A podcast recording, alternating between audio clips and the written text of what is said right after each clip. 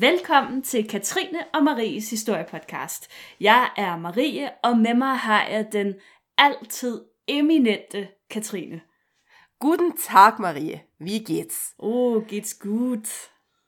I dag det bliver jo nok sæsonens mest sæsonbetonede afsnit. Mm, Jeg ved ikke, om det er en sætning, men det er det nu. det er det nu. Fordi at det er jo nemlig 30 år siden Berlinmuren faldt.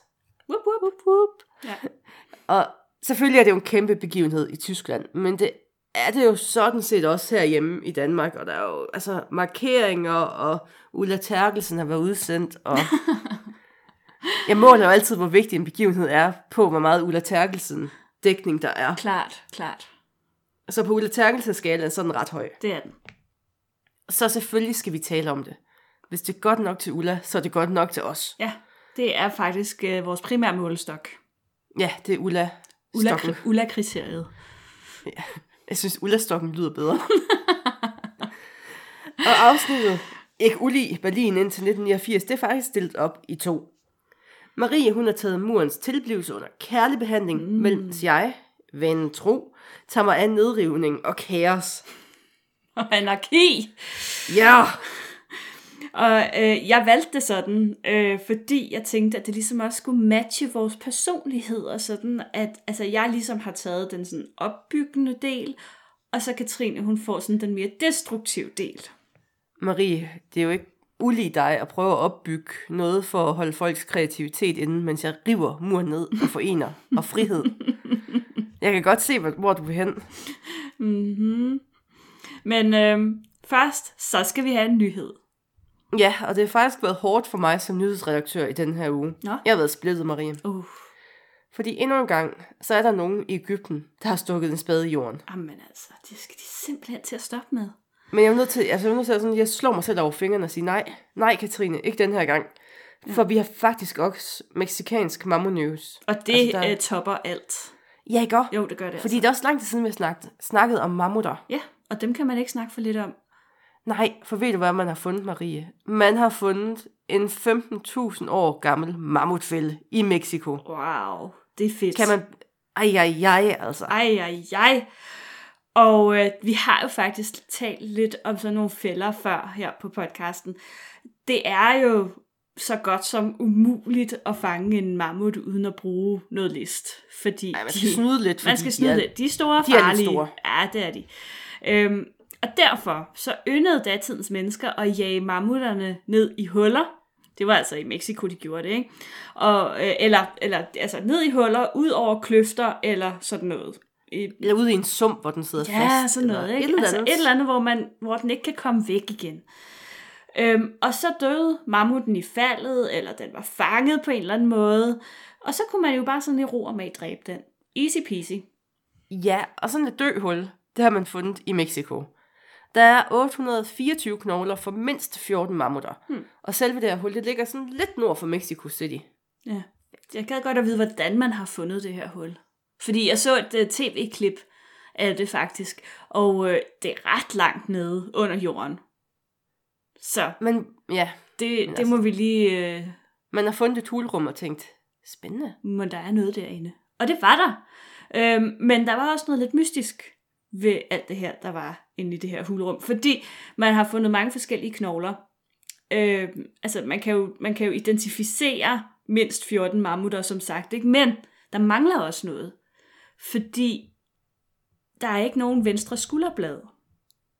Uh. Og det er lidt underligt, fordi alle de højre skulderblade er der. Altså, det er jo et kæmpe mammutmysterie. Ja. Og hvad tror du, lille mulle? Jeg tror, det er kult. Det tror du altid. Nej, faktisk, øhm, så at det er faktisk lidt sjovt, fordi øhm, ikke så langt fra, hvor jeg bor, der har vi jo nogle meget store udgravninger nede i Rødbyhavn. Og øhm, der øh, er der jo blevet udgravet øh, det, som bliver tolket som et kultområde fra stenalderen. Og en af de ting, som er fundet dernede, det var et, et, et felt, som de kalder for kæbefeltet, hvor at der kun ligger kæber. Og det er primært hundekæber, underkæber fra hunde. Og der er cirka Åh. 1500 af dem. Og så kan man sige, kan det ikke bare være en affaldsstynge? Jo, men hvorfor har man så kun smidt kæberne ud? Hvorfor ikke øh, sådan resten? Affaldssortering. ja, men altså, det er sådan lidt underligt. Så det er måske ikke helt underligt, at man i stenalderen har haft en eller anden idé om, at man at der er nogle knogler, som har en særlig betydning, og man samler på, eller et eller andet. Uh. Ja, det tænker jeg. Og med den mur af viden, Marie, mm. lad os bevæge os videre mod en anden mur. Stop, Katrine. Jeg føler, du murer min kreativitet lidt inden, Marie. Please stop. Nej. Nå, nu går vi altså i gang med noget seriøst. vi skal nemlig tale om, hvorfor muren blev bygget. Så hold nu godt fast. Efter 2. verdenskrig, der var der fire sejrherrer øh, tilbage i Tyskland. Og det var jo amerikanerne, det var englænder, franskmænd og russere. Og de ville alle sammen have en bid af kagen. Men øh, forholdet mellem Rusland og resten af de allierede, det bliver hurtigt sådan en lille smule anspændt. Derfor bliver Tyskland opdelt i en vestlig og en østlig besættelseszone. Østdelen den bliver kontrolleret af russerne, og vestdelen den bliver kontrolleret af USA, England og Frankrig. Der bliver nedsat et kontrolråd, råd, som består af ledere fra de fire forskellige besættelsesmagter. Rådet det skal afgøre Tysklands fremtid, fordi man står jo sådan lidt, skal, hvad skal man gøre med Tyskland? Ja. Det, det er sådan lidt en underlig Skal vi bare situation. nedlægge det? Ja, skal vi ned, skal vi dele det op sådan for realsies, eller Mm-hmm. hvad gør vi? Mm-hmm.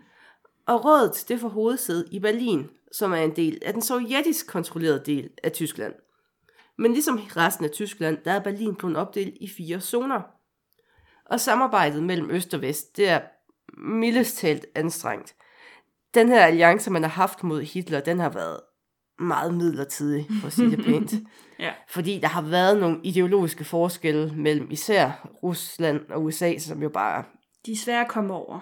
ja, Det er de. det, det, det, var, det var ikke match made in heaven. Nej. Og det er umuligt for de her fire sejrsager at blive enige om, hvad der skal ske med Tyskland. Og det hjælper heller ikke rigtigt på diplomatiet af Stalin. Han kigger jo på Berlin, som ligger midt inde i Østtyskland, og siger, at det der skal da selvfølgelig også være østtysk, det her. Og Det det, skal være mit. det har han jo et vis pointe i, kan man sige. Ja, ja, altså man skal jo tænke, altså Berlin er jo ligesom en ø midt inde i Østtyskland. Ja, det har jeg altid haft lidt svært ved at forstå. Men det, det er nu engang sådan, det er. Så Stalins ønske om et sovjetisk Berlin, det leder til noget, der hedder Berlinblokaden. Og her blokerer Stalin simpelthen den livsnødvendige levering af fødevarer til de 2,2 millioner indbyggere i Vestberlin. Hele den her blokade, den var mulig, fordi Berlin lå ligesom som den her isolerede enklave midt i Østtyskland. Så altså, Berlin var jo ligesom omgivet af Østtyskland. Østtyskland og øh, Stalin på alle sider. Øhm, og derfor kunne han jo med lethed bare sådan lukke adgangen til byen. Lukningen den fandt sted, sted fra den 24. juni 1948 og frem til den 11. maj 1949. Og ideen var jo lidt, at så kunne man da sulte dem til at underkaste sig. Ja, Og ideen, den var jo teknisk set klog nok. den virkede i Rusland. Ja, nemlig. Han har haft succes med det før, Ja. Ukraine.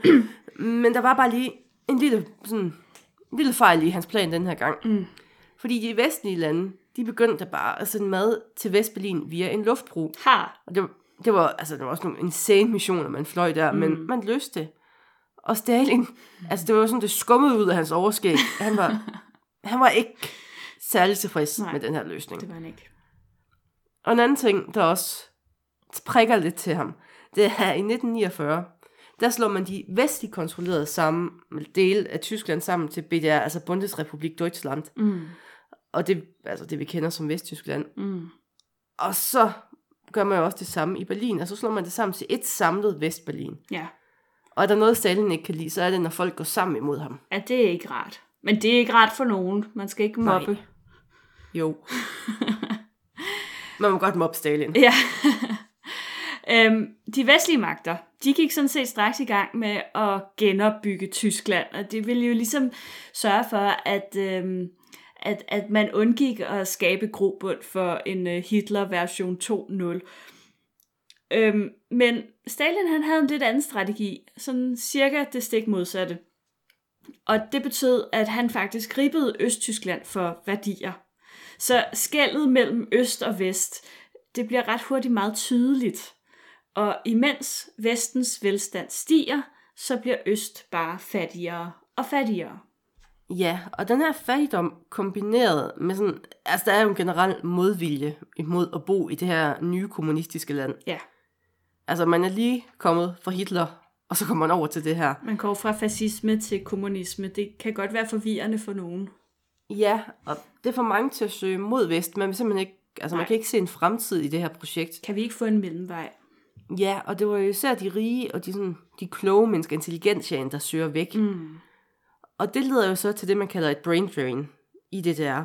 Altså, at man mangler lige pludselig læger, man mangler unge mennesker med uddannelse, man mangler ingeniører og håndværkere. Mm-hmm. Fordi de har bare taget turen væk, for de kan da se, at vi bliver aldrig rige af at bo i Østtyskland. Nej.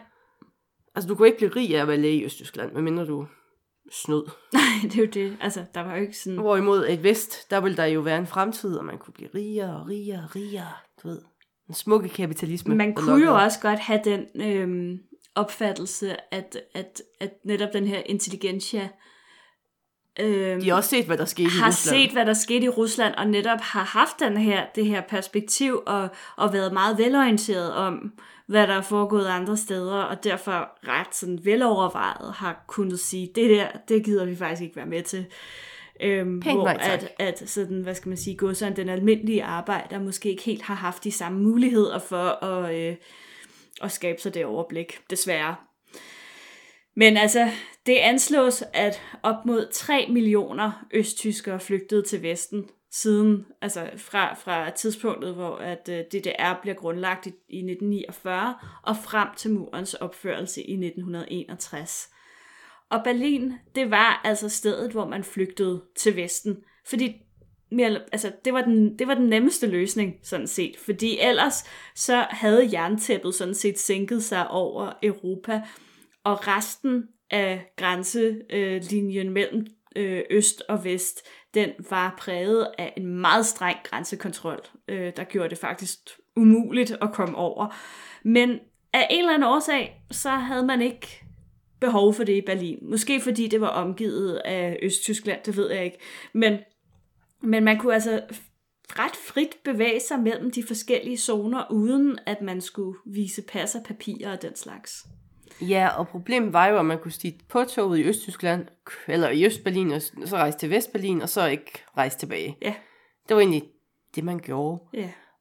Og der skulle gøres noget ved det her problem fra østtysk side. Mm. Det kan man ikke have. Nej, Så i al hemmelighed, så begynder man at planlægge den her altså grænselukning og decideret mur. Mm. Altså folk, de skulle jo ikke have en anledning til at flygte. Det, det, det skulle stoppes. nej. Så en mur er jo den logiske løsning. Præcis. Det vil. Trump også sige. Ja, ja. Det er en klassisk løsning på et problem. Byg en mur. ja. ja.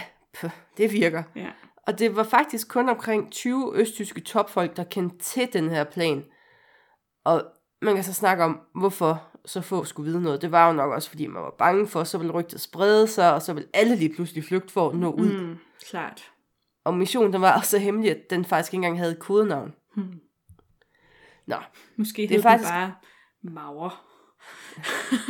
og ingen tænkte, liked. ingen troede på det, fordi at, at, at, at det var så, altså, så tænkte de, det var kodenavn for et eller andet andet, fordi man kalder. Ja. jo aldrig et projekt, det det hedder. Nå. nej. Og altså, det var faktisk først om aftenen, før at grænsen skulle lukkes, at herren den blev informeret. Mm. Fordi igen, der var så få som overhovedet muligt, der skulle vide noget om det her. Ja. Og man, Fordi de kunne finde på at flygte. man risikerede jo sådan set også, at herren deserterede. Så, Altså, ja, fordi altså, man, har du set det der meget kendte billede, hvor der er en østtysk soldat, der ligesom springer over noget pigtråd? Ja, Altså, det var jo det, man ville undgå, at der skete i stor skala. lige præcis. Så klokken 1 om natten til den 13. august 1961, der bliver den her aktion igangsat. Det østtyske militær spærrer stort set alle grænseovergange mellem Øst- og Vestberlin af. Vejene de bliver ødelagt, og sporvognsskinner de bliver revet op, og ubaren bliver stoppet, og gaderne de bliver så fyldt med pigtråd da Østberlinerne de vågner næste morgen, så er det jo til en helt ny virkelighed, hvor at de er indhegnet af ca. 156 km pigtråd og hegn. De folk, der havde arbejde, studie eller familie i Vestberlin, jamen det var sådan set bare ærgerligt, de kunne ikke komme Tough derover. luck. Ja. Og der var faktisk omkring 1300 børn, som strandede i Østberlin, fordi de havde været på besøg. Og der var rimelig mange af dem, som først så deres familier efter murens fald øh, i 89. Det er ret vildt. Ja. ja. Og til at starte med, der bliver kun bygget 8 km mur, fordi man kan ikke altså, sætte en hel Berlin-mur op over natten. Nej. Trods tysk øh, ingeniør. Effektivitet. Effektivitet. Altså, der var jo trods alt et grænse, ej, altså en længde på sådan 43 is kilometer. Mm. Men 8 km, der var nu en mur. Mm-hmm. Resten, det var i starten sådan midlertidige løsninger. Det var pigtråd, det var træhegn, det var en snor nogle gange per år. Ja. Og- Men over de næste år, så gør tyskere det, tyskere gør. Så der begynder de at få sat noget mur op. Mm. Og der kommer en 15 km lang mur, og der kommer der bliver anlagt omkring 130 km pigtråd på den her strækning. Mm. Og så selvfølgelig også 165 vagtårn, som også bliver fyldt op med soldater. Mm. Og i begyndelsen så var der kun én mur, men med årene så bliver det faktisk gjort sådan, at der kommer to mure med sådan et ingemandsland imellem, der bliver kaldt dødstriben. Og her, hvis du gik derud, så, så blev du skudt. Ja. Det var ikke så meget længere. Nej, det var der mange, der prøvede. Ja, og der var lige så mange, der fejlede cirka. Mm. Og der var hunde, og der var soldater. Der, altså, de havde jo en stående ordre til at skyde, og man mm. havde jo altså startet et grænsekorps inden i det normale militær, fordi man ligesom skulle have fundet de folk, der kunne finde ud af at skyde på andre østtyskere. Mm. Ja, det kræver jo også øh, sin mand, kan man sige, og, og Ja. adlyde den ordre. Ja, for det er jo næsten altså, menneskestridigt at gøre. Ja. Men man skulle ligesom have fundet dem, der kunne gøre det. Mm. Hvis man ser sådan, nu går vi sådan lidt nørdet, men de har jo så grønne øh, mærkninger på deres uniformer. Okay, det var dem, der kunne skyde, eller hvad? Det var, ja, det var grænsetruppen. Som simpelthen, altså det var deres eneste formål her i livet. Det var at bevogte grænser. Okay, vildt. Øh, og det var jo så dem, da muren faldt, hvor de der vesttyske piger kom og gav dem mysser på Ja. kinden. ja, Ja. og den her strækning af mur, den kunne jo så be- beskæftige op mod 12.000 mennesker. Mm. Altså det var soldater, det var pasbetjente, det var stasi-folk, det var tollere. Altså det var alt det her apparatur, der skulle til for at holde, jamen, holde muren lukket simpelthen. Ja. Ej, og jeg læste om de der hunde, som de havde. Jeg tror, der var omkring 800 hunde. Øhm, og de blev holdt inden for det her, øh, inde i det her øh, ingenmandsland, det her dødstribe, hvor de stod i snore. Og de fleste af de her hunde, det var der, de så levede deres liv. De kom aldrig ud igen. Stakkels hundier. Ja, det var da mega vildt, altså. Nå, men øhm, DDR, de skulle selvfølgelig forklare øh, befolkningen, hvorfor at der nu pludselig Øh, stod forresten. en, i øvrigt. Øhm, og de øh, brugte jo selvfølgelig propaganda og kaldte det for en antifascistisk beskyttelsesmur. Øh, den skulle beskytte øst- østtyskerne mod de kapitalistiske vesttyskers aggression og ønske om at invadere og overtage Østberlin. Der var også et andet argument for muren, og det var, at man ville bremse vestlige spioner. Men øh, altså, jeg vil så også sige, at altså, der var en vis skeptis, skepsis hedder det, over for, for den her propaganda, fordi østtyskerne fandt jo sådan rimelig hurtigt ud af, at det galt jo sjovt nok kun den ene vej. Altså, det var jo østtyskerne, der ikke måtte rejse nogen Ja, de steder. blev jo lukket inde Det var dem, der blev lukket inde. det var jo ikke vesttyskerne. Så, øh, men, øh, men derudover så understregede det, det er så også lige, at, øh, at muren, jamen altså, det var bare en midlertidig ting. Den ville forsvinde med et snuptag, hvis bare lige man overlod hele Berlin til øh, DDR. Ja, fordi så behøves man jo ikke at adskille dem, fordi så bliver de jo alle sammen en stor, glad socialistisk familie. Lige præcis. Øh, men vesttyskerne og vestberlinerne, de var sådan rimelig meget pænt nej tak til det tilbud. Mm. Og DDR, de havde jo faktisk altså, håbet på et andet svar. Men okay, nu havde man da i det mindste en fin, fin mur, man kunne bruge 12.000 mand på at beskytte. og, og de her planer, de har på ingen måde været langsigtet, virker det til. Nej. Altså, man var lidt chokeret over, at Vesten sagde nej til at overlade Berlin til dem. Og i løbet af sådan 61, der fandt der sådan en lang række møder sted, fordi man skulle ligesom finde ud af, hvordan gør vi det her projekt færdigt? Og hvordan altså, skal vi forvalte den her nye mur, vi har bygget? Og det blev sådan rimelig tydeligt, at de her planer, de var ikke langsigtede. Man havde jo håbet, at Vesten bare sagt, okay, Ja. her er Berlin, Det, here you go. de var sådan lidt, altså det, det lyder lidt som om, at altså Vesten sådan knap nok reagerede, og var bare sådan lidt, nå, okay, Det er Østtyskland jo har et, et bygget en østtysk mur. anlæg, men det er ikke noget vores. Det er ikke vores problem. Ja, det må de da selv om, at de Hurra, har bygget færre flygtninge. Ja, Altså, lige præcis. Altså, det styrer I hele tiden. så man kan sige, det var sådan lidt som et impulskøb, som man nu hang på, fordi man havde måske ikke lige regnet med, at Vesten ville reagere, som Vesten gjorde. Og man hang jo så faktisk på den her mur øh, de næste 28 år øh, frem til 1989, hvor den så endelig blev revet ned. Ja, fordi 89, det markerede året, hvor at den her ugudelige konstruktion blev revet ned. Mm. Og for mange mennesker, der markerer datoen den 9. november 1989 tidspunktet, hvor den kolde krig, den slutter. Altså forholdet mellem øst og vest Mm. efter det her, det bløder jo op efterhånden. Og Sovjetunionen, den bryder sammen kort tid efter, og altså man slutter ligesom den æra, man kalder den kolde krig. Ja. Eller gør man, men det er en anden diskussion. Men Du, du. Ja, ja, ja, det er det, det. det er jo en principsag, hvad man er til. Men nu skal vi så tale om, hvad der leder op til, at muren endelig kan falde, og hvordan de her sidste dage, de forløber, for det er også virkelig et østtysk shitshow ud over det normale. Altså det er sådan, jeg vil beskrive det, for det er Ja. virkelig, uh, Super. det er smukt. Ja, og, og det er sjovt, fordi altså, historien om Berlinmurens fald, den starter faktisk slet ikke i Berlin, sjovt nok. Fordi i april 1989, der er der et elektrisk hegn på grænsen mellem Ungarn og Østrig, der bliver taget ned. Og øh, i den tidlige del af november, der begynder folk at strømme til Ungarn via Tjekkiet og den vesttyske ambassade i Prag.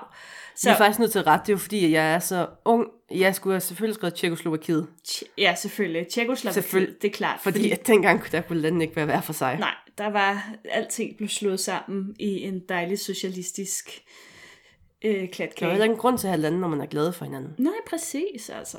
Nå, men øh, det var selvfølgelig øh, de, Tjekkoslovakiet og den vesttyske ambassade i Prag. Og selvom der var aftaler sådan vedrørende interne rejser i Østblokken, så var mængden af bevægelse på det her tidspunkt så stor, at den begyndte at skabe nogle problemer. Ja, fordi nu har man jo fundet sådan en lille smutvej ud Ja. igennem Østrig. Mm. Og en anden ting, der også er værd at nævne, det er jo også, at i Polen, der er der jo også lidt uroligheder lige pludselig. Ja. Der var der jo altså nærmest altså optræk til optøjer. så det har man jo også i baghovedet i det der, at øh, hov, hov, ja, der sker ting. der er noget galt. Mm. Folk er ikke så tilfredse, som de har været. Nej. Og DDR, de var jo også, i der, de havde deres egne problemer, lad mig sige det på den måde. Mm. Fordi de var begyndt ikke at kunne betale af på nogle lån, de havde til udlandet. Det var sådan, der gik lidt luksusfælden i det. Og det var faktisk så slemt, at man i ren desperation spørger om Vesttyskland, om man ikke lige kunne låne nogle penge. øh, Vesttyskland, de var ikke helt med på den leg. Ej, det var sådan, hvad med nej? Øh, nej, i det. Og en anden udfordring i det der, det var, at lederen af SED, Erik Honecker, han var trådt tilbage den 18. oktober. Og Erik Honecker, han var, han var syg, han var gammel. Mm. Og Egon Krenz, han bliver så op i stedet udpeget til leder af partiet. Og det er Erik Honecker selv, der peger på ham i sin sidste tale. Mm. Og du ved sådan, i Østblokken, når en leder han var begyndt at blive sådan lidt, lidt sløj i det, så begyndte ulven jo sådan at slikke sig om munden, og, og man ventede sådan på den biologiske løsning på Honecker, for man kunne også se, at det regime, han havde kørt, det var måske ved at være lidt, lidt metaltræt. Ja. Så øhm, valget faldt på Egon Kranz. Øh, det var jo øh, Honecker selv, der udpegede ham i sin afskedstale til partiet. Og herefter så stemmer man sig om det i Folkskammer, og han bliver jo mm, selvfølgelig valgt, fordi så demokratisk er det nemlig.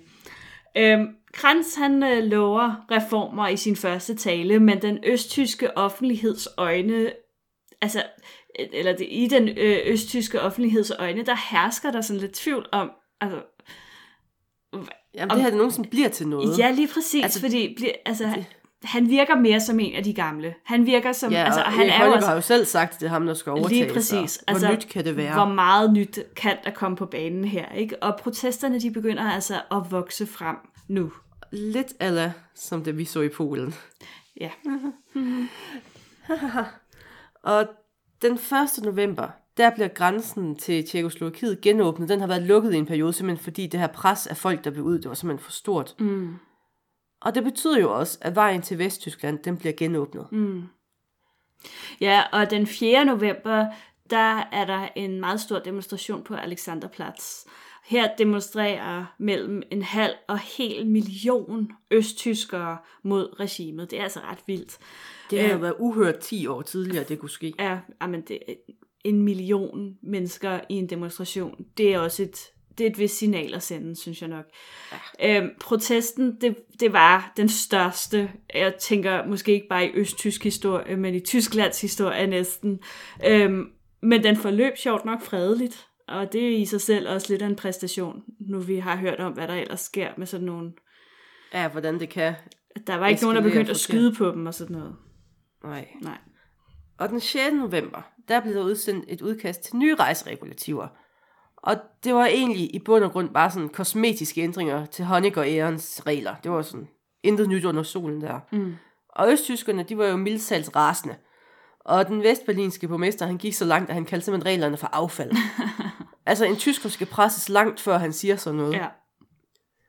Og altså 100.000 vis af østtyskere, de, eller flygtninge, de samler sig foran den vesttyske ambassade i Prag. Og det ophidser tjekoslovakkerne. Fordi, mm. hvorfor skal de være her? Ja. Og de tror nu med at lukke deres grænse mod Østtyskland igen. Mm. Hvilket så også kan provokere østtyskerne. Ja, selvfølgelig. Den 7. november, der træder premierminister Willy Stoff tilbage sammen med to tredjedele af polit- politibyrået. Ja, Øh, politbyrået. Kranz bliver dog genvalgt som leder af centralkomiteen. Sådan lidt målløst. Målløst. Fordi mål- ja. det virker til på det her tidspunkt, at der er ikke rigtig nogen, der ved, hvad de skal gøre. Nej. Og der er heller ikke nogen sådan, sådan oplagt konkurrent til Kranz. Mm-mm. Og nu skal vi sådan lige et hurtigt smut tilbage til den 19. oktober. Mm. Fordi der havde Kranz faktisk spurgt Gerhard Lauter om at forbedre, eller sådan forberede en ny rejsepolitik. Og den kommer så i spil her igen den 7. november ved politbureau-mødet. Det er sådan, hvor den politiske kerne mødes og diskuterer problemer. Ja. Det ser man overalt i Sovjetunionen, det er sådan, man gør det. Mm. Og man vil faktisk gerne se på den del af rejseregulativen, der handlede om emigration til Vesten. Og politbyrådet de planlagde, at der skulle laves sådan en speciel grænseovergang ved Sin- Sindring, som kun skulle bruges til, at folk kunne rejse ind og ud af Vesttyskland. Mm. Og måske endda for godt. Okay. Og man beder jo så meget østtysk, og byråkraterne og Stasi, de skal gå i gang med at se, hvordan vi kan gøre det her i praksis. Hvilke former skal der laves? Hvordan skal folk tjekkes? Og alt det her. Man ender så med, på anbefaling af de her eksperter, quote unquote, at omskrive den her tekst et par gange. Men man lander på, at både immigration og midlertidige rejser, de skulle kunne lade sig gøre, uden de tidligere krav, man havde haft til det her. Så det vil sige, før i tiden, Mm-hmm. der kunne man jo godt rejse frem og tilbage, men der var virkelig mange krav, man skulle opfylde. Ja. Altså hvis man har rejst som dansker i dag til USA og sådan noget. Ja, altså forestil jer den form, man skal udfylde bare Endnu værre. 20 sider længere. Ja, fordi altså, vi skal huske, at det var jo ikke sådan fuldstændig lukket mellem de to blokke. Der var bare de her krav og regler, øhm, som skulle være opfyldt, før man kunne rejse. Og tilbage på mødet øh, den 9. november, der beslutter Kranz sammen med politbyrået, at flygtninge de skal kunne rejse direkte fra DDR til BDR, inklusiv dem i Berlin. Og senere samme dag, der bliver personlige rejser frem og tilbage også tilladt. Og planen var, at loven skulle træde i kraft dagen efter. ja, så nu har man jo faktisk åbnet op for en form for fri bevægelse mellem de to blokke. Er det sådan øhm, over hele linjen, eller taler vi stadig kun om den her er ene kun- grænseovergang? Det er kun den ene grænseovergang. Okay. Men nu går der DDR i den. Om aftenen den 9. november, der skulle der holdes en pressekonference anført af Günther Schabowski, som var partileder i Østberlin. Den her udsendelse, den skulle egentlig fokusere på de nye regler, og hvordan man sådan skulle forholde sig til det. Og udsendelsen den var live, og den begyndte klokken 6 om aftenen. Og Schabowski, han havde ikke været en del af de her forhandlinger tidligere. Og han var ikke sådan fuldt opdateret på, hvad der egentlig var kommet, for vi, som vi lige har snakket om, så kom der jo hele tiden noget nyt til. Mm. Så han havde jo ikke det fulde billede. Og lige før han går på, så får han en note i hånden fra Kranz, der forklarer de nye lempelser altså i rejsebestemmelserne. Og Schabowski, han ender jo mere eller mindre med at skulle læse direkte op fra dem, uden at forstå dem. Ja. Og klokken 18.53, der spørger ANSA's øh, Ricardo Erman, øh, om udkastet den 6. november havde været en fejl. Jeg ved ikke, er det... Det, er det, Det var en af de første, det var der, en, hvor... en presse... øh, En, Nej, det var den der, det der udkast, hvor at man egentlig bare havde givet dem de gamle rejseregler. Nå, ja, jamen, jeg tænkte på det der ANSA. Øh, AN, Ja. ja. Øh, ja, det er sådan noget pressehalløj. Det er, pres, det er under pressemødet, ja. Okay. Nå. Øhm, Schabowski, han kan ikke rigtig give et svar. Øhm, men så kommer han jo i tanker om den her note, han har fået fra Kranz. Og rummet bliver pludselig meget uroligt, fordi hvad har han lige sagt? Jeg har Spørgsmål... lige sagt, at vi kan rejse frem og tilbage. Ja, øh, Schaborski, øh, eller spørgsmålene, de begynder sådan at regne ned over Schaborski, som ikke ved, at journalisterne ikke kender til indholdet i den her nye lov. Og der er en journalist på første række, som spørger, hvornår de her ændringer vil finde sted, og Schaborski han svarer med det samme. U- Upsi.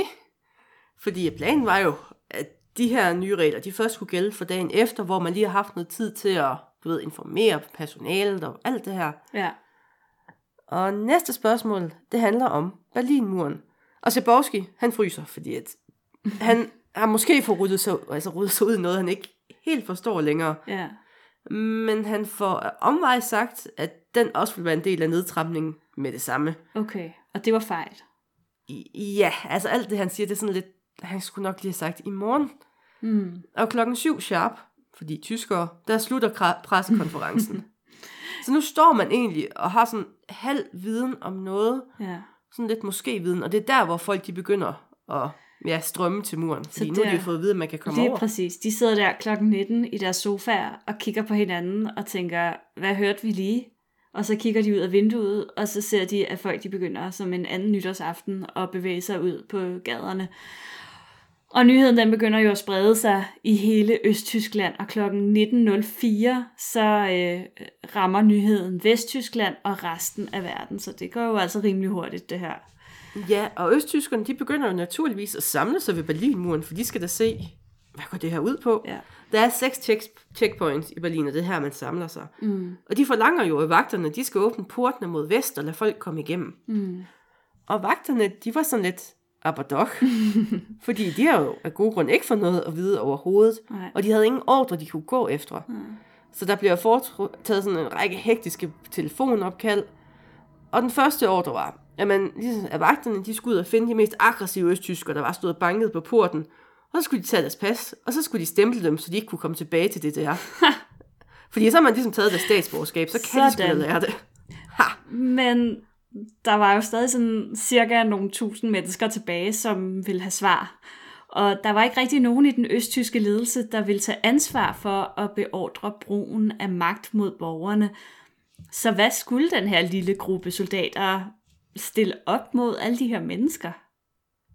Ja, men altså, det er jo sådan en rimelig uholdbar, uholdbar situation, man Ja, har.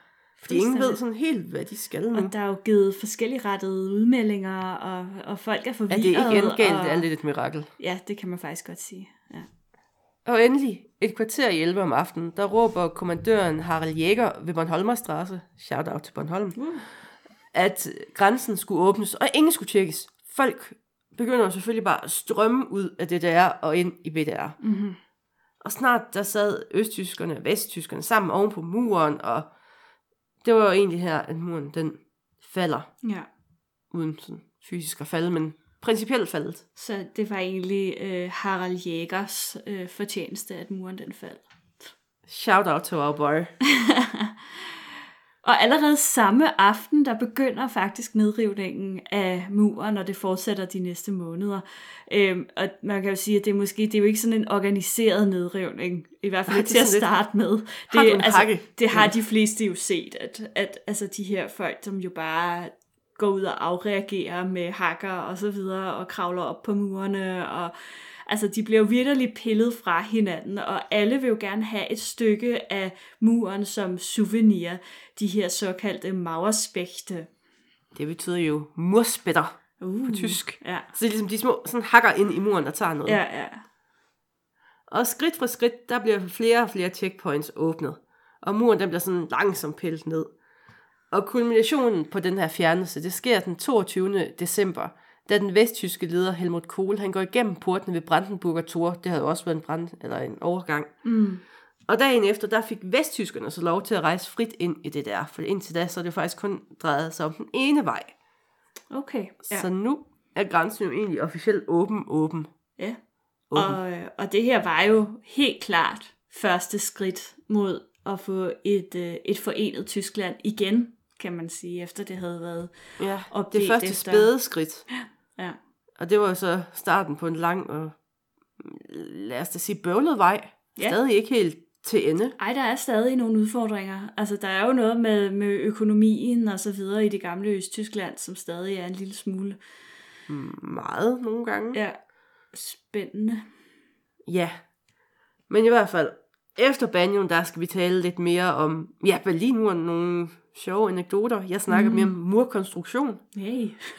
Marie, hun sn- hvis vi snakker om hvorfor masse- Thatcher, hun var pissesur over muren, den faldt. hun var vred, hun var... Åh, oh, ja. Altså, hun kunne godt Det var ikke noget den for. Maggie. Nej, hun kunne godt lide den mur. Og med de ord, tak fordi I lyttede med. Ja, Katrine, du er jo sådan et ungt menneske. Ja, jeg er jo født efter murens fald. Du er født efter murens fald. Du er et ægte frihedsbarn.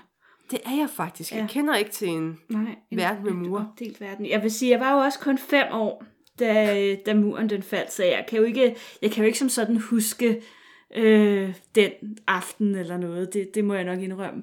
Men jeg kan jo alligevel godt huske sådan, jeg kom til at sidde og tænke på, mens vi snakkede, at, at, øh, at jeg tror, det har været i 95, der øh, skulle vi på ferie i Hartsen. Min Ej, mor og far og mig. Og lille Marie. Og ja. Og øhm, der har jeg jo været, ej det må have næsten været 96, fordi jeg var begyndt at have, have engelsk i skolen, og var sådan rimelig god til engelsk. Nå, men vi skulle til Harzen, og det var jo det gamle Østtyskland. Og det, som var endnu bedre, det var, at fordi min far, han jo var politimand, så, øh, så, kan, man, så kan man lege sådan nogle øh, ferielejligheder igennem sådan en, en eller anden politiforening. Og det havde de så gjort der i Harzen, i en lille bitte by, som, øh, hvor de her ferielejligheder, det var en tidligere politistation i Østtyskland. Og den her mand, som nu passede ferielejligheder, han øh, var så tidligere østtysk politibetjent. Og øh, der er mange sjove historier fra den tur i Harzen der, som jeg ikke skal belønne jer med. Men, øhm, Til gengæld så laver vi et lille sammendrag på Facebook. Nej, men jeg vil bare lige, jeg vil bare lige fortælle, fordi at, at min far, han, øhm, han, han drak ofte en øl med ham her, den østtyske politibetjent. Og, øhm, og de snak, han var meget, han var meget træt af, at Østtyskland ikke fandtes længere. Politibetjenten altså. Jamen, det, det Og øhm, altså det var, det var virkelig det var virkelig slemt. Og men min far han øh, han kigger så på den der øh, nye øh, BMW øh, stationcar politibil der holder i øh, i gården der og så siger han "Nå, men i det mindste har I fået bedre biler. Og det skulle han, han det skulle han aldrig. Altså, vi var nær blevet smidt ud af de der ferielejligheder. Det var helt sindssygt. Og så lige en ekstra lille anekdote fra den tur. Det var, at øh, jeg af en eller anden årsag, så fandt jeg ud af at hænge ud sammen med nogle af de der andre unge mennesker, der boede i den her by, altså de lokale. Jeg kan virkelig ikke huske, hvordan det kom i stand. Men øh, jeg kan huske, og det har jo været min sådan, første oplevelse af Østtyskland, at jeg var dybt forundret over, at de her unge mennesker, de i skolen, der skulle de vælge mellem, om de ville have engelsk, eller om de ville have russisk. Og de havde alle sammen valgt at have russisk, fordi hvad skulle de bruge engelsk til? Indeed. Og der var jeg sådan helt, what? Det var min første, sådan, mit første møde med det gamle Østtyskland. Ja, Hvor smukt. ja ikke? Margaret Thatcher, hun var heller ikke glad for, at muren faldt. Nej, Hun, hun sender jo faktisk en besked til den russiske leder om, at han jo egentlig helst skal få stoppet det her. Fordi hun er bange for, at det kan lede til altså, mangel på stabilitet i Europa, men endelig sådan på en eller anden måde har fået opbygget. Altså på trods af, at det ikke er den bedste løsning, så var det en holdbar løsning, at det var sådan bygget op. Mm. Så Okay. mega.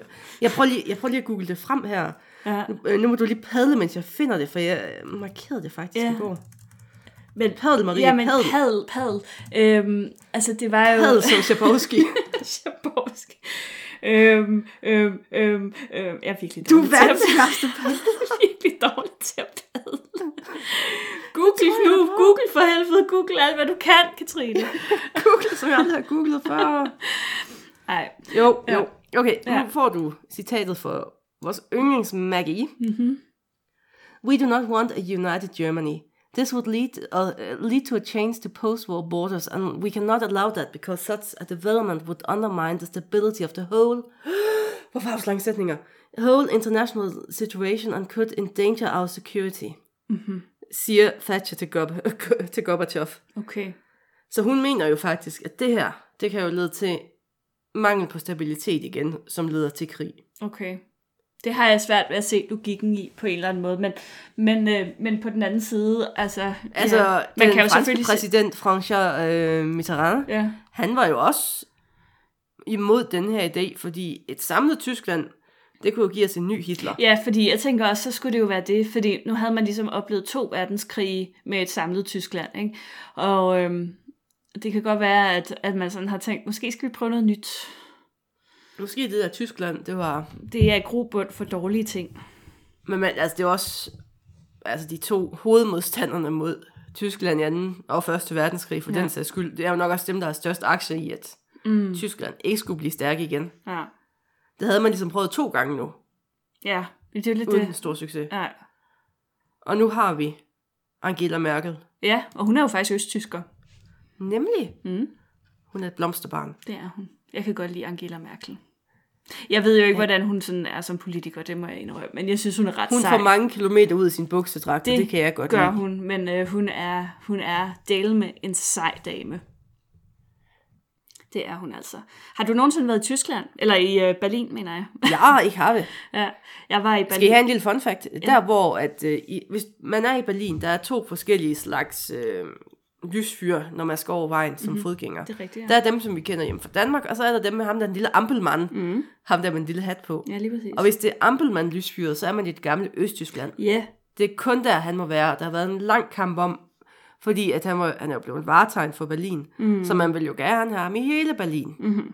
Men det vil østtyskerne sgu da ikke have. nej, det var Så det er deres. faktisk kun det gamle Østtyskland, du kan finde ampelmand. Og det er faktisk sjovt, fordi det leder mig hen til min næste pointe med den der tur til Berlin, fordi jeg var faktisk en lille smule, nu er jeg jo også bare sådan en historienørd, og jeg var sådan en lille smule skuffet over, at altså, øh, de har virkelig gjort meget for at fjerne den del af historien. Altså, de har jo virkelig forsøgt at glatte ud, øh, så man ikke længere kan se sådan ud over det med, med lyssignalerne der.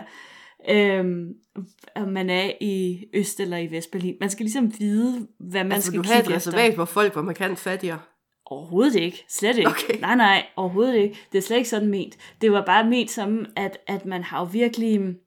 Altså, det er som om, at man i Berlin ikke... Øhm, altså, at man gerne har villet væk fra det. Altså, øh, fra historien også om det. Men det er jo det samme som, at stort set hele Berlin jo er genopbygget efter 2. verdenskrig, og det er meget svært at se spor efter 2. verdenskrig i Berlin i dag. Altså, man skal virkelig vide, hvor man skal kigge. Øhm, og, og på en eller anden måde, så forekom det mig som, som en... Jeg ved det ikke, sådan et eller andet med, at altså, man gemmer ligesom historien væk på en eller anden måde. Man er ikke, den er ikke så Altså, jeg kan jo den godt ikke forstå, hvis man-. Jeg kan godt forstå, hvis man som tysker gerne vil have lov til at starte forfra. Ja, bestemt. de kan da ikke få lov til at skulle vade rundt i to store blamager i deres historie. Altså, jeg kan godt forstå trangen til at starte forfra hver gang, ja, der er sket sådan noget. Ja, Men... Og det er jo ikke fordi, at altså, de står jo også ved det. Der er jo fine steder, hvor man kan se. mm, Altså, ja, altså, jeg har jo også været i Berlin, og jeg synes, at det var sådan rimelig tydeligt. mm, det kan godt være, det bare var mig så. Altså, der Det er kan også være, det er, selvfølgelig- fordi vi får vild, mener jeg. Og, og så fik vi set øh, bagenden af Berlin. Ja, det kan være. Mm, Men jeg synes godt, at man kunne fornemme det. Altså jeg tænker bare, at havde det nu været i Danmark for eksempel, ikke, så havde man jo nok sådan øh, markeret, muren på en eller anden måde, sådan i vejbelægningen. eller Ligesom sådan i noget. Odense, hvor man har malet hos Andersens fodspor. Ja, præcis. Jamen, jeg ved godt, at det lyder fjollet, men, men altså, uanset om man gerne vil starte på en frisk, så er det her jo en del af historien, og man skal jo ikke glemme, at den er der. Altså, nej, nej. Og man kan jo sige, der er jo måske, måske ikke lige nu, men måske om 20 år. Altså, du er jo allerede, du er født efter murens fald. Du har jo ikke noget sådan forhold Ja, til, et til for- Øst- jo og, og Vesttyskland. Et kid. Og, og dine børn for eksempel, jamen de har jo endnu mindre forhold til det. Og de kommer ned til et Tyskland, som, eller et Berlin, som bare er sådan mere eller mindre renset for, øh, for historien, øh, fordi man gerne vil starte forfra. Og det er da et dilemma. Altså det er jo et dilemma for at, at diskutere, jo, man, skal man bevare... Jeg synes lige, tyskerne, de, i, i, sådan i kraft af deres historie, så får de fripas til det meste. Så længe de ikke benægter det. Ja, ja, så, altså, ja, og altså, det er jo ikke fordi, jeg siger, at de skal være rundt i koncentrationslejre, Judenvagen og så videre. Altså, men, men, men jeg synes bare, at man måske godt kunne have gemt en lille bitte smule mere af, af Altså, jeg synes, det er vandret timevis med Berlinmuren på højre hånd, fordi at vi troede, vi kunne komme over noget vand, som vi så ikke kunne. Okay. Jeg har måske Det var... bare været det forkerte sted i Berlin, så... Du skal bare fare vild med mig, så finder jeg altid ja. historier. Øh, skal du have et øh, Berlinmur konstruktionsfakt? Mm. Okay, du ved, man har en mur, ikke? Mm-hmm. Men så ovenpå, så fik man faktisk specielt lavet sådan et stykke rund, sådan et rundt stykke beton, man satte oven på muren. Ja, Simpelthen, så folk ikke kunne gribe fat om og kravle over. okay. Så langt gik... Det var sådan en konstruktions fun fact. Fedt. At man faktisk tænker så langt, at folk heller ikke skulle fat over kanten. Nej, Det er sådan jeg tænker, stor rund lige... beton ind, så du ikke kunne få håndfæste. Jeg har lige gang Håndgreb. i en, øh, en googling her selv. Jeg skal lige finde noget. Ja, men så padler jeg padler alt lige. det, jeg kan. Jeg er til, til gengæld ret god til at padle. De her grænsevagter, det var jo også sådan et kombineret kor- korps af mennesker, Mm-hmm. man får samlet ind. De værnepligtige, der var også værnepligtige i det der, det var jo, det var jo tvunget, kan man sige. Eller, værnepligt i det der var ikke tvang, men hvis du ikke ville have sådan undergå værnepligt, så fik du en uniform på, og så fik du sådan et mærke op på din skulder med en skovl på, og så skovlede du ellers grøfter i to-tre år. Og så når du var færdig med det, så kunne du ikke komme på universitetet, og når du engang selv fik børn, så kunne de ikke komme på gymnasiet og på teknisk skole. Men igen, du havde dit frie valg. Ja. Men de her sådan lowly soldater, de sad jo så ude og fucking frøs ude i en eller anden grøft i evigheder. ja. Fordi de skulle holde øje med den stykke af grænsen, hvor der aldrig var nogen, der ville løbe over, men så skulle der alligevel sidde nogen og kigge. Mm. Mm. Hmm. Det var bare sådan, det var fedt liv. Ja. Men grænsetropperne, det var jo altså, virkelig nogle modbydelige typer nogle gange, Ja, så de var der lyder også ikke særlig rare. Ja. Der hørte til. Ja. Men der var også nogle kreative forsøg på flugt over Berlinmuren. Jamen, det er jo det, jeg lige sidder og prøver at finde ud af noget, faktisk. Ah, men det er sådan noget, vi, kan, vi tænker er simpelthen ens. Ja, men hvor fordi- man prøver at lave luftballoner og grave sig under og sende kaniner ud for at aktivere nogle minefelter, og jeg ved ikke hvad. Ja, men det er sjovt, fordi altså, der var jo ja, netop det der med tunnelerne, det var ret sindssygt, at der var en masse mennesker, der sådan gravede tunneler under Berlinmuren for at komme igennem. Og så læste jeg en historie om en, øh, om en fyr, som faktisk fik... Øh, han, øh, han startede med at ville øh, redde sin... Han var selv kommet over på den anden side, og så ville han redde sine forældre over i Østtyskland. Og så fik han lavet falske nummerplader, og han lejede sådan en Cadillac, og han fik lavet falske pas og sådan noget, og så kørte han bare ind i, i, øh, i Østtyskland og hentede sine forældre og kørte ud igen. Jamen, sådan gør man det. Så nemt var det. Ja, nogle gange, så kunne man også tænke på, hvorfor opdagede de ikke det? Og så andre gange, så tænker man på, hvordan opdagede de det? Ja, Altså, hvor også hvordan folk, de pakkede sig selv ind i kufferter, og jeg ved ikke hvad. Jamen, det er for, sindssygt. Altså, jeg har faktisk en tidligere kollega, hvis mand er fra øh, ja, det tidligere Tjekoslovakiet, øh, og han flygtede til Danmark øh, en gang i 80'erne og i, bag, i bagsmækken af en bil. Altså, han er sådan en, det kunne man godt tænke sig at høre mere om, den, den historie. Jamen, jeg så også en nyhed inde på dr.dk med en eller anden østtysker, der at man så får lov til at rejse ud, så vedkommende Ja. til gæsser alle steder. Ja, øh, jamen det var jo Og der, de kom billeder. hen. Altså, det, der kom jo vildt Ja, mange det var, det var færgeforbindelsen ja. op. Ja, jamen de, og de, de tog jo også, altså de, de sejlede jo, eller svømmede øh, nogle af dem også over øhm, øh, vandet der til gæsser, ud til enten gæsser Ja, fyrskib, eller på, blev samlet ja, der op var nogle af fisker, en, der ville samle dem op. Lige præcis, så der kommer rigtig mange østtyske øh, flygtninge op den vej. En anden sjov øh, ting i forhold til, fordi vi hører jo mest bare om alle de her flygtninge, øh, og hvor slemt det stod til i Østtyskland. Jeg har, jeg har haft en, øh, en østtysk kollega faktisk, øh, født og opvokset i Berlin i Østtyskland, øh, og, øh, og han har sådan lidt, nah, han havde det egentlig meget godt, og han, øh, Ja. han forstod ikke, hvorfor at folk de var så utilfredse. Og det var jo ikke fordi, altså, jo, altså bevares han, altså, men han, øh, han voksede op i sådan en meget middelklasseagtig familie. Det var ikke sådan, at det var alt muligt luksus til ham, og det er derfor, at han kan sige det. Men han havde det sådan lidt, jamen han synes egentlig, det var sådan meget godt, og han har stadig sådan et meget nostalgisk forhold. Altså det er jo ikke fordi, at han som sådan vil tilbage til et Østtyskland, men, men han har stadig sådan et, et, et nostalgisk forhold til slik fra Østtyskland og den slags ting. Ikke?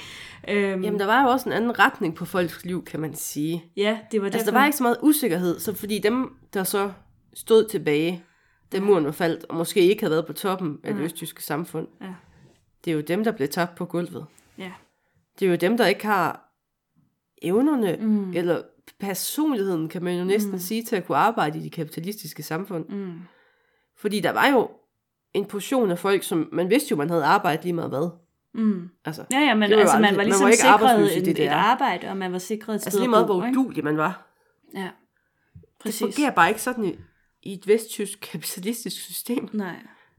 Men det var Så der var jo nogle folk, der fik en bræt opvågning lige pludselig. Helt sikkert. Og hvor at før der havde man jo gode børnehaver, og der var jo masser af altså, pædagoger til børnene, hvis vi skal snakke om normeringer, og Ja. det fandtes sig ikke rigtig længere. Men det er jo også derfor, altså det er jo det samme billede, man ser i, i Rusland efter Sovjetunionens fald, ikke? Og, og hvor at, altså, øh, i dag, i dag kan du sagtens finde folk i Rusland, som hellere vil leve i Sovjetunionen, fordi dengang der var der styr på tingene, siger de. Øh, ja, I hvert fald set fra deres øh, synspunkt, ikke? Altså man var sikret job og arbejde og en pension, og altså der var ligesom... Dine børn kunne gå i skole, ja. og der var orden, og folk havde det, altså de fleste folk havde det sådan et nogenlunde tåleligt livsvilkår. Ja, liv. ja. Altså, ikke et frit liv, men et tåligt liv. ja. Og det er jo en interessant tanke, altså, nu er vi jo selv opvokset i, i et kapitalistisk samfund, og inden vi gik i gang med at optage, der sad du så og underholdte med, hvor meget du holder af, kapit- af kapitalismen. Det er min bedste ven. men, men altså, man, det er jo interessant nok at tænke, at det er jo måske bare fordi, at vi er opvokset i den. Altså, så Ja, ja, det er, er, jo, vi jo altså, vant der til findes den. Jo, Altså. Det er jo, hvilken ideologi man bekender sig til. Det er jo ikke nødvendigvis den bedste, der Der er jo ikke noget, der findes. er rigtig forkert i den her verden. Nej. Jeg vil nok have Det er jo- svært ved at vende mig til ikke at være fri. Men igen, hvis det er det, du kender, så det jo selvfølgelig, det, du selvfølgelig, kender. men hvis man laver om på det, ikke? Altså hvis vi Ja, ja, pludselig... altså, om, det, det er jo en anden side af sagen. ja. Fordi at omvæltninger, de er svære, men hvis det er det, du kender, så er det jo det, du kender, det liv, du har. Ja, ja. Så, og så ligesom er min kollega fint, der, der jo er, er vokset op i Østberlin, og altså, han havde set, at muren havde ligesom bare altid været der, og det var bare sådan, det var. Altså, Ja, ja, det er jo, så er det det, det er. Ja. Så accepterer man jo den præmisse, ja, det vilkår i ens liv, og så er det sådan. lige præcis. Og det er jo, det er jo ret spændende på en måde. Ligesom at vi accepterer, at vi aldrig kan snyde skat, og staten bestemmer alt. Og så bliver vi Måske så ac- chokeret, når vi finder ud af, at det kan godt lade sig gøre alligevel. At man godt kan leve uden at staten styrer alt. Ja. Nu lyder det som om, jeg er i gang med at starte et nyt liberalistisk parti sammen med Simon Emil Amensbøl. Det er jeg ikke. De mangler måske også medlemmer. Hvis jeg kommer med, så stiger deres medlemstal med like 100%. Ja. Sådan. Og med Bare de det går ord... ikke så langt, folk. Vi er ikke desperat. Nej. Og med de ord, tak fordi I lyttede med. Auf Wiedersehen. thank you